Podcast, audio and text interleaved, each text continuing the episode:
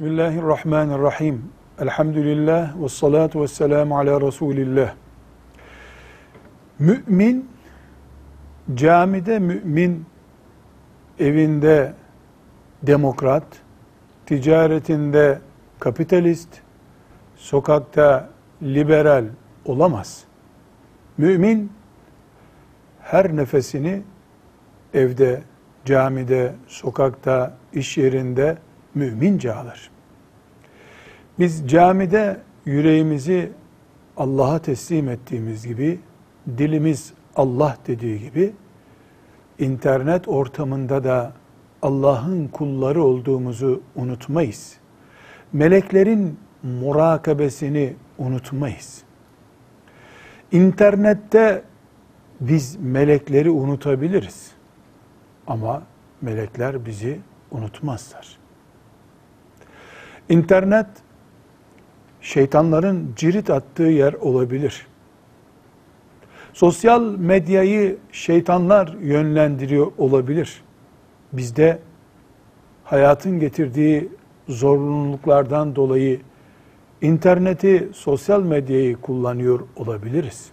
Ama mümin olarak. Bize camide ne haram ise sosyal medyada, internette kanaat kullanırken de o haramlar ölçüsünde konuşuruz. İftira, dedikodu, gıybet, çekiştirmek, müminlerin aleyhinde kuyu kazmak, ilim adamlarını, alimleri, Allah dostlarını incitecek şeyler, sözler, tavırlar sahibi olmak, camide de haramdır, internette de haramdır, dükkanda da haramdır. Ya Hristiyanlar gibi kilisede bir adam, iş yerinde başka bir adam rolünde oluruz ki maazallah bu İslam dışında kalmak demektir. Ya da camide konuşamadığımızı internette konuşamayız, yazamayız. İnternette bir fotoğrafın altına yorum yazmak, caminin bahçesinde namazdan sonra camiden çıkan namaz kılmışlar kimseler olarak konuşmaktan farklı değildir.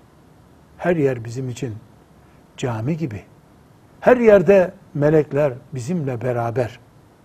İmanımız budur. İnternette bir fotoğrafın altına düştüğümüz not